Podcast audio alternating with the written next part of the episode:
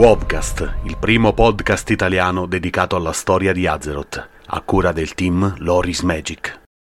Storia di Azeroth capitolo 88 Il lupo e la montagna.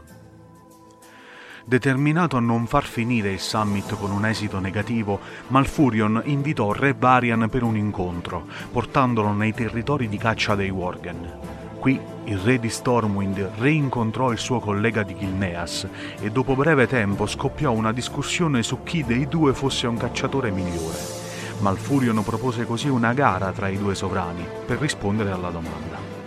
Mentre inseguivano un cinghiale, tuttavia, Varian e Gen agitarono inavvertitamente un orso gigante. Con uno dei sudditi di Gen in pericolo, il re di Gilneas e quello di Stormwind lavorarono insieme per uccidere il possente orso, con Varian che sferrò il colpo mortale al collo della bestia con il suo coltello da caccia.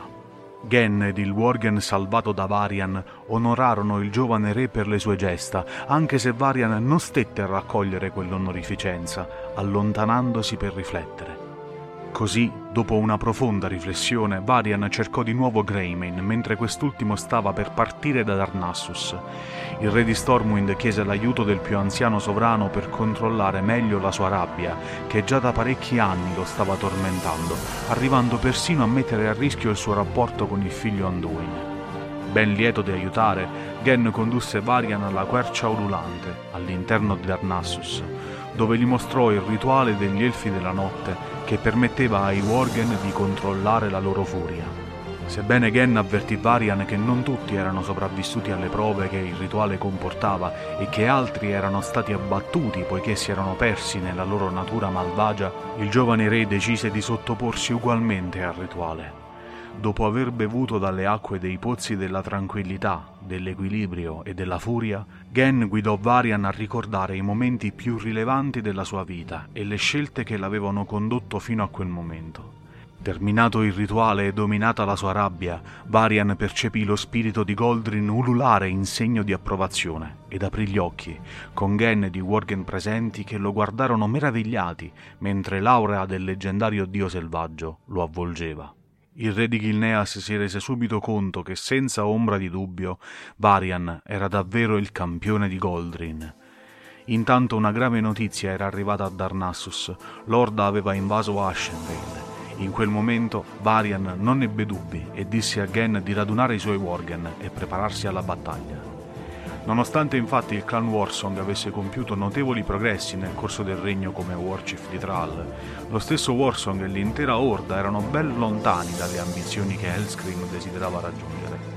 Garrosh aveva pianificato di creare una grande città nel cuore della foresta di Ashenvale, con il potenziale di competere con Orgrimmar per dimensioni e potenza con i ricchi minerali pronti per essere conquistati e tutti gli strumenti necessari per veder crescere il suo popolo, Garrosh si lanciò brutalmente contro i ranghi dei Caldorei nella zona e lasciò una striscia di distruzione direttamente all'avamposto Silverwing, che venne attaccato per primo. Inoltre Lord aveva catturato un certo numero di protodraghi e magnatauri a Northrend, che era riuscito a tenere sotto controllo tenendo come ostaggio i loro cuccioli.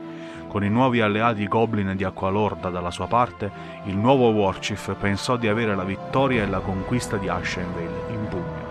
Il suo attacco all'avamposto Silverwing si tradusse ben presto in una schiacciante vittoria del Lord.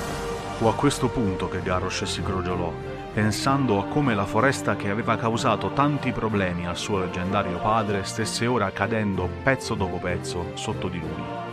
Hellscream pensò così che nemmeno Trald avrebbe potuto adesso negare la sua abilità e lo avrebbe incensato come il campione della razza degli orchi e dell'intera Orda. Ma il piano di Garrosh non era ancora finito. Egli era venuto a conoscenza di un incontro tra i leader dell'alleanza e si addentrò così ancora più a fondo in Ashenvale per attirare Tyrande Whisperwind, la sacerdotessa di Elune e leader dei Caldorei, allo scoperto e ucciderla. Come il Warchief aveva previsto, Tyrande in persona fece il proprio ingresso in scena per aiutare le sentinelle che nel frattempo erano corse in difesa della loro foresta sacra, e fu a questo punto che Lorda scatenò il Magnatauro di Northrend sulle file dell'alleanza. Nel caos che ne derivò, Tyrande venne colpita e ferita dagli arcieri dell'Orda. Ormai certo della vittoria, Garrosh stesso si gettò nella mischia. Ma accadde qualcosa che il Warchief non aveva previsto.